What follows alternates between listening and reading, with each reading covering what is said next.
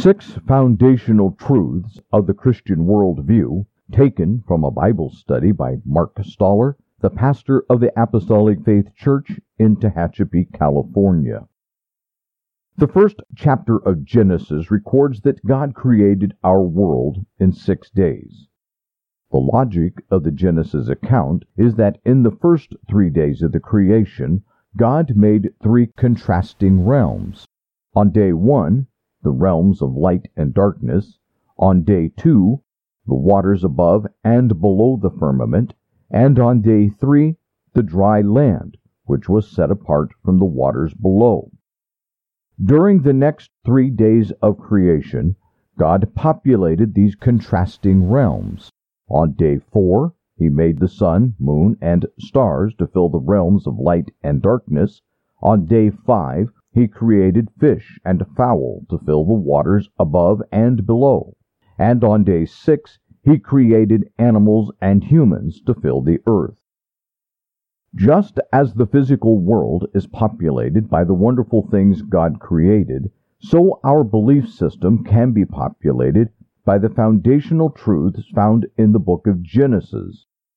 In particular, the opening three chapters give information that form the basis for the Christian worldview, the core beliefs that give us an understanding of our existence. While these truths are reiterated and reinforced elsewhere in God's Word, it is notable that they are initially established in the first pages of Scripture. The accounts of the creation, the first temptation, the fall of mankind, and the remedy for sin provide the foundation upon which the rest of the Bible teachings stand. We live in a day and age when the core beliefs of Christianity are being undermined and eroded. Psalm 11:3 asks the thought-provoking question, if the foundations be destroyed, what can the righteous do?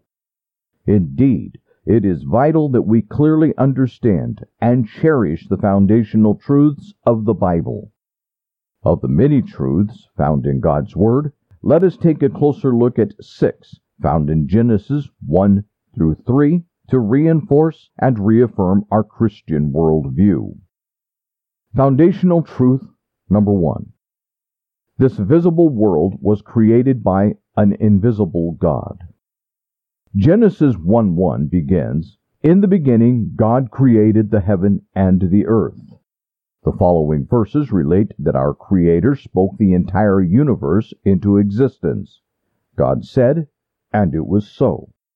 Hebrews 11:3 reiterates the Genesis account.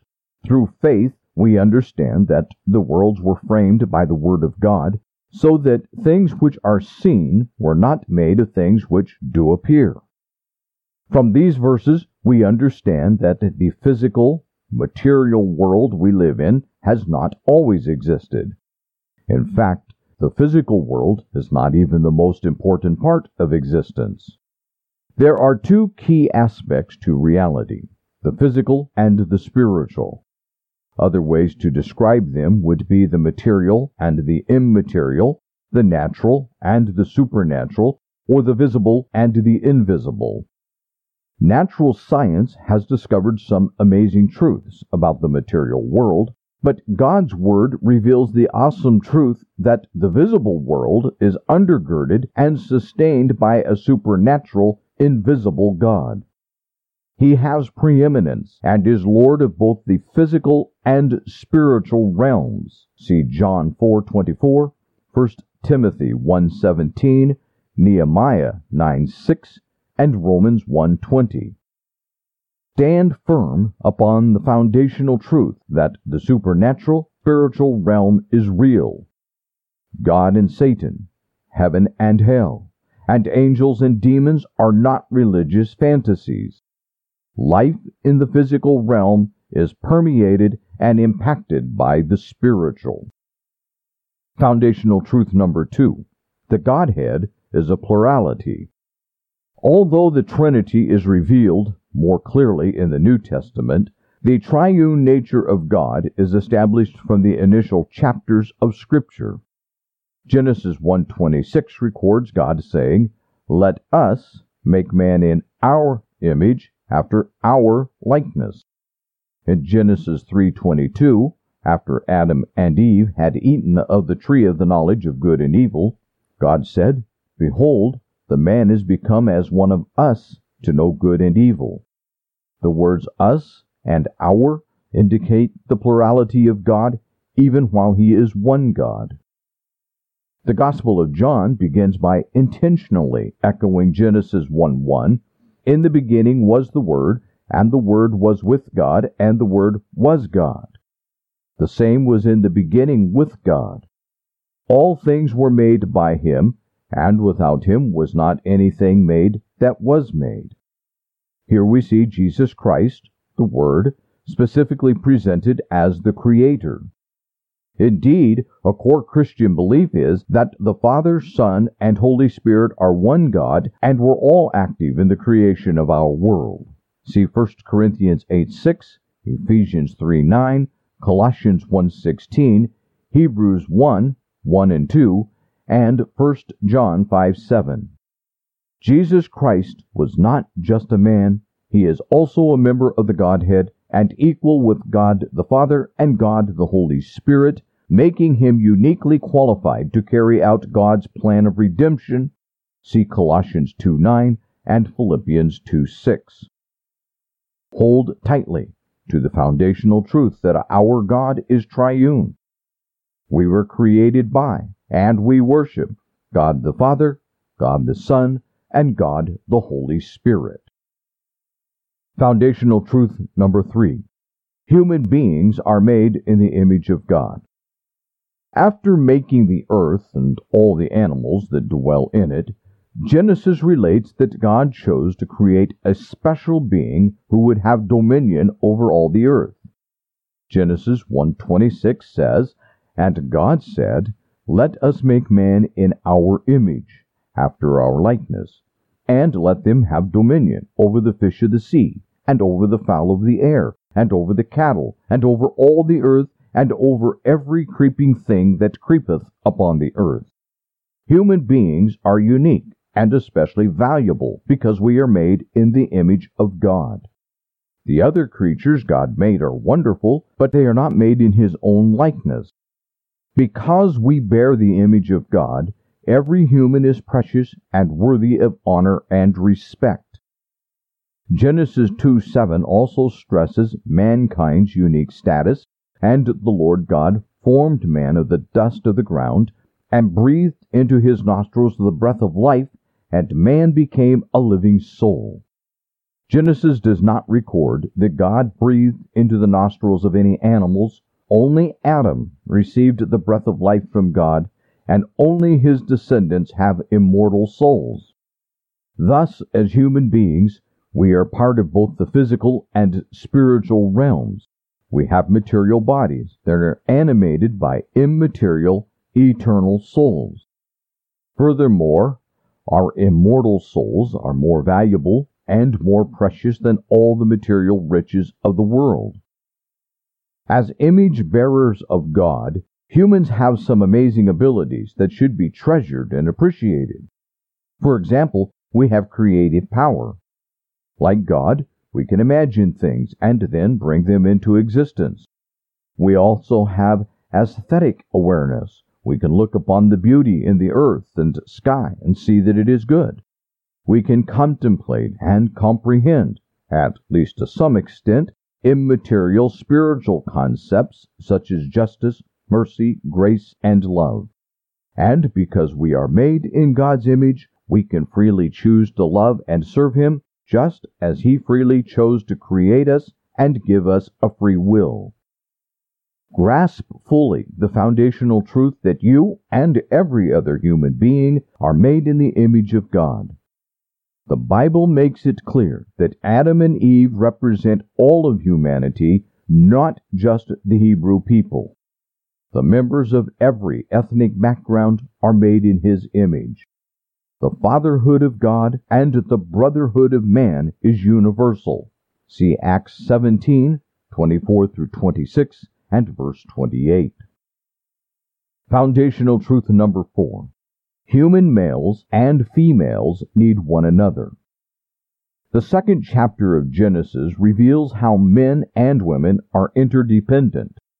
Genesis 2:18 records God saying, "It is not good that the man should be alone; I will make him an helpmeet for him."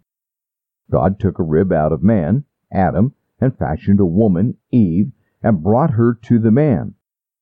Adam then declared, This is now bone of my bones, and flesh of my flesh. She shall be called woman, because she was taken out of man.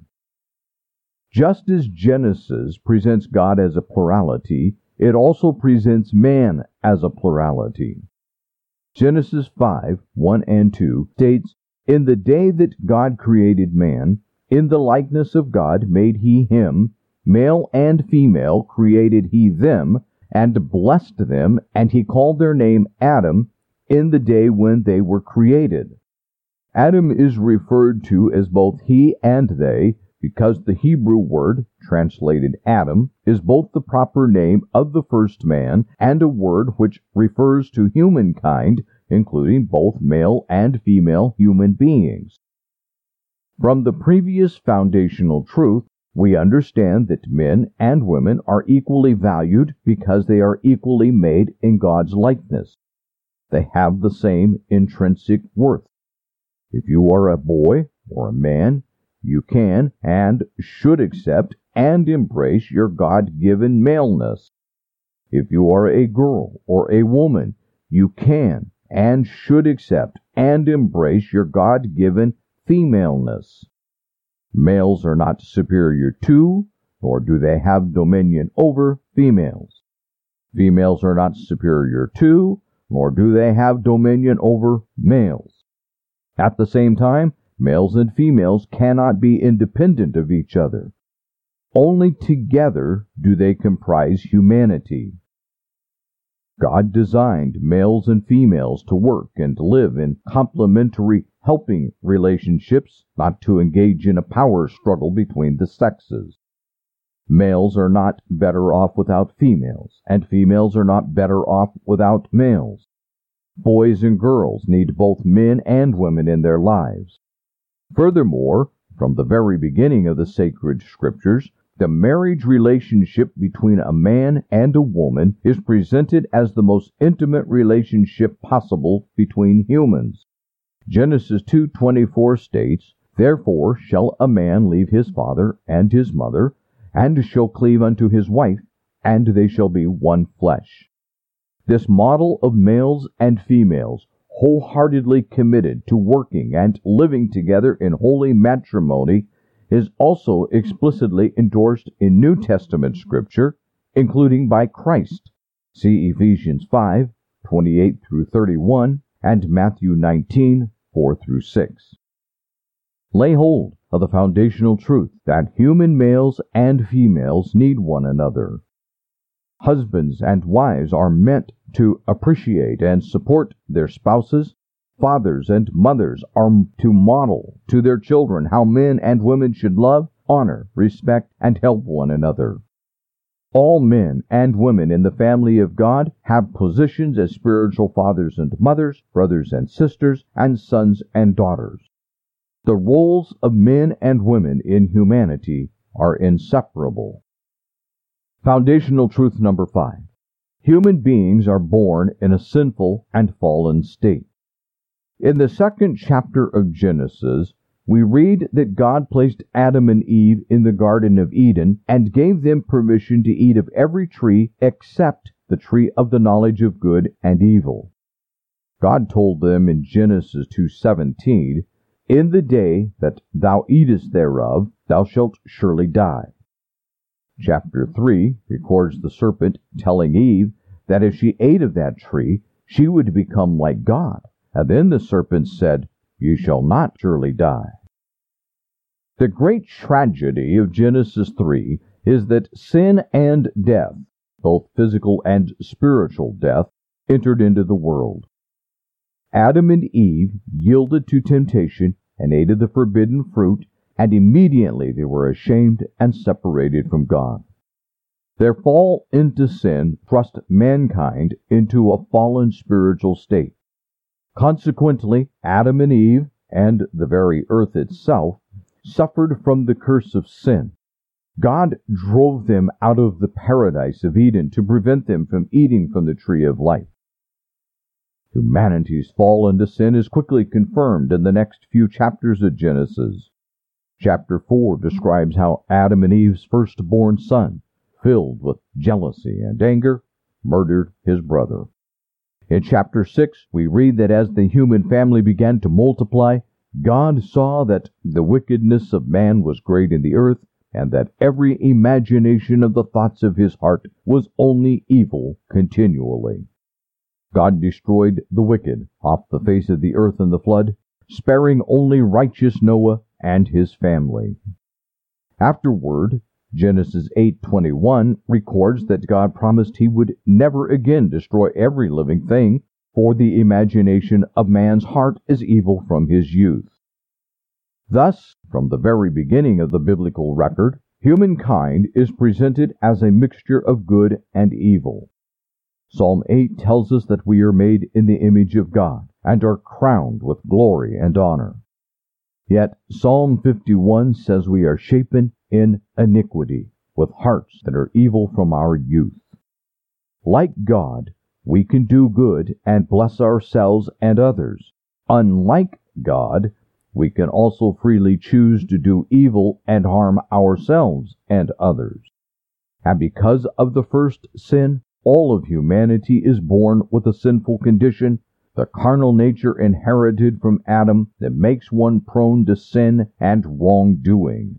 See Romans 5:12, Proverbs 29, Ecclesiastes 7:20, Isaiah 53:6, Romans 3:23, and 1 John 1 8. Fully acknowledge and accept the foundational truth that human beings enter the world as sinful, fallen creatures.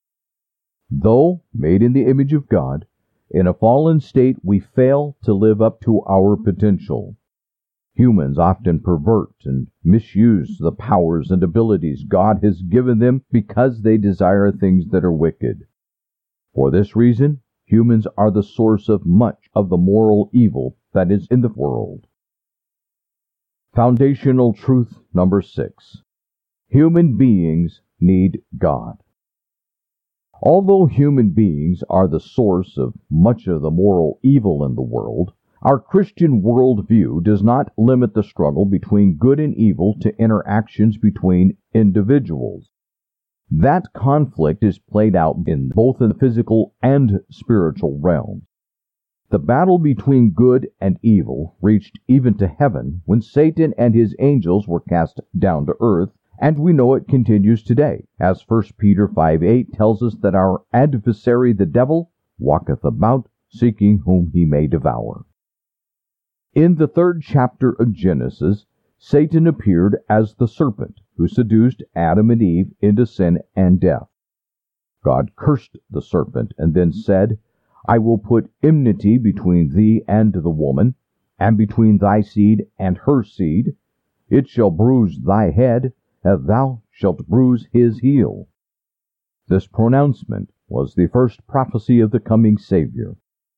On the cross of Calvary, Jesus, who was of the seed of this woman, was bruised by Satan. However, through his sacrificial death and glorious resurrection, Jesus soundly defeated Satan by giving mankind a way to escape sin and death. See Hebrews 2, 14 and 15, and 1 Corinthians 15, 21 and 22, and 55 through 57. The hope of a Savior, first given in Genesis 3, was made a reality through Jesus Christ. The good news of the gospel is that even though there was a serpent in the Garden of Eden, there was also a lamb, Jesus Christ, the sacrificial Lamb of God, which taketh away the sin of the world. Revelation 13:8 proclaims that he was slain from the foundation of the world, indicating that from the beginning of our world God ordained that Christ the Lamb would redeem and restore us to a right relationship with our Heavenly Father. Embrace and confess the foundational truth that human beings need God. Because we are born in a sinful and fallen state, we cannot save ourselves from sin and death. We must repent and ask forgiveness of our sins so that Jesus, our Creator God, can become Jesus, our Savior God. Psalm 100 states that it is He that made us, and not we ourselves. So it is He that can save us, and not we ourselves. The culmination of the Christian worldview.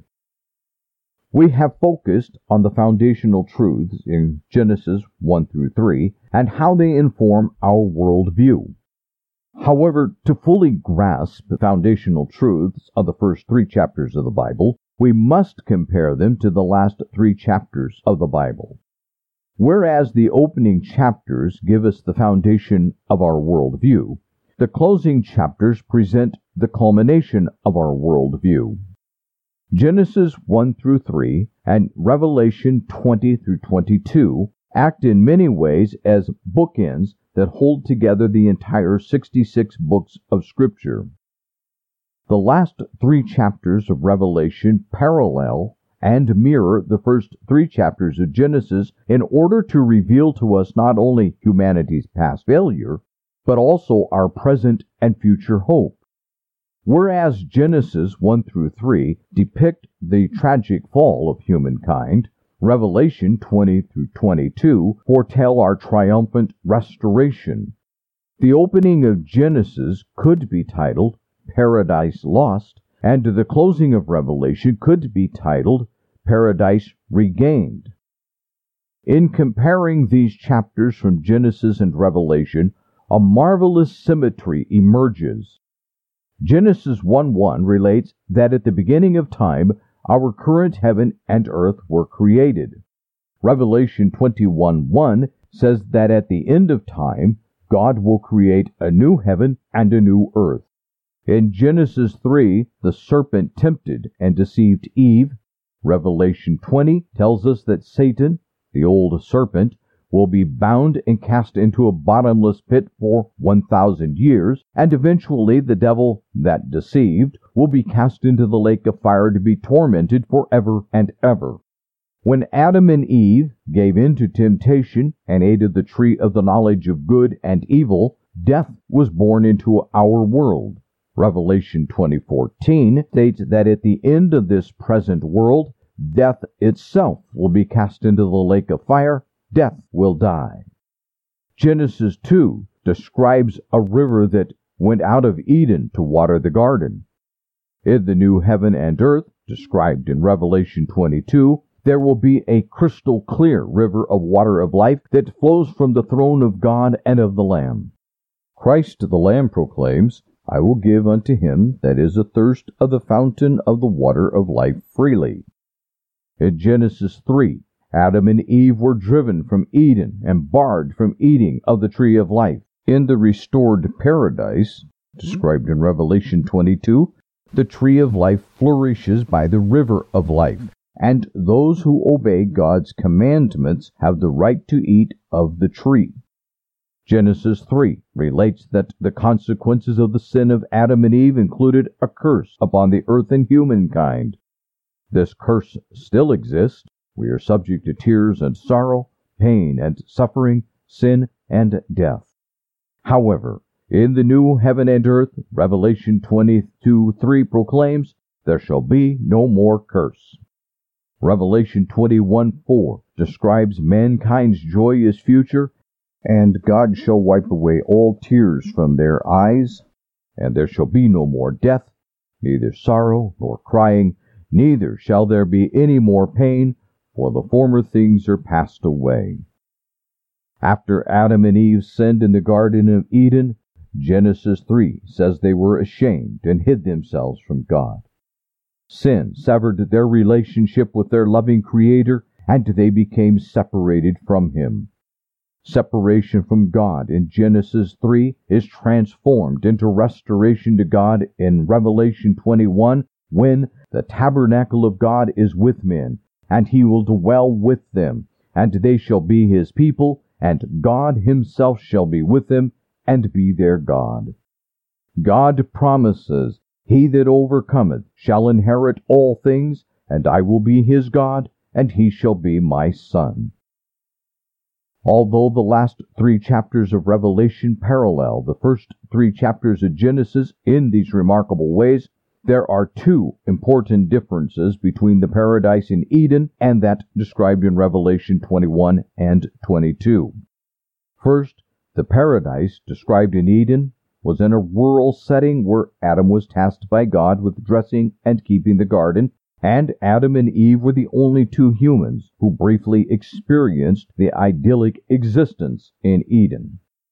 In contrast, the future paradise described in Revelation has an urban setting.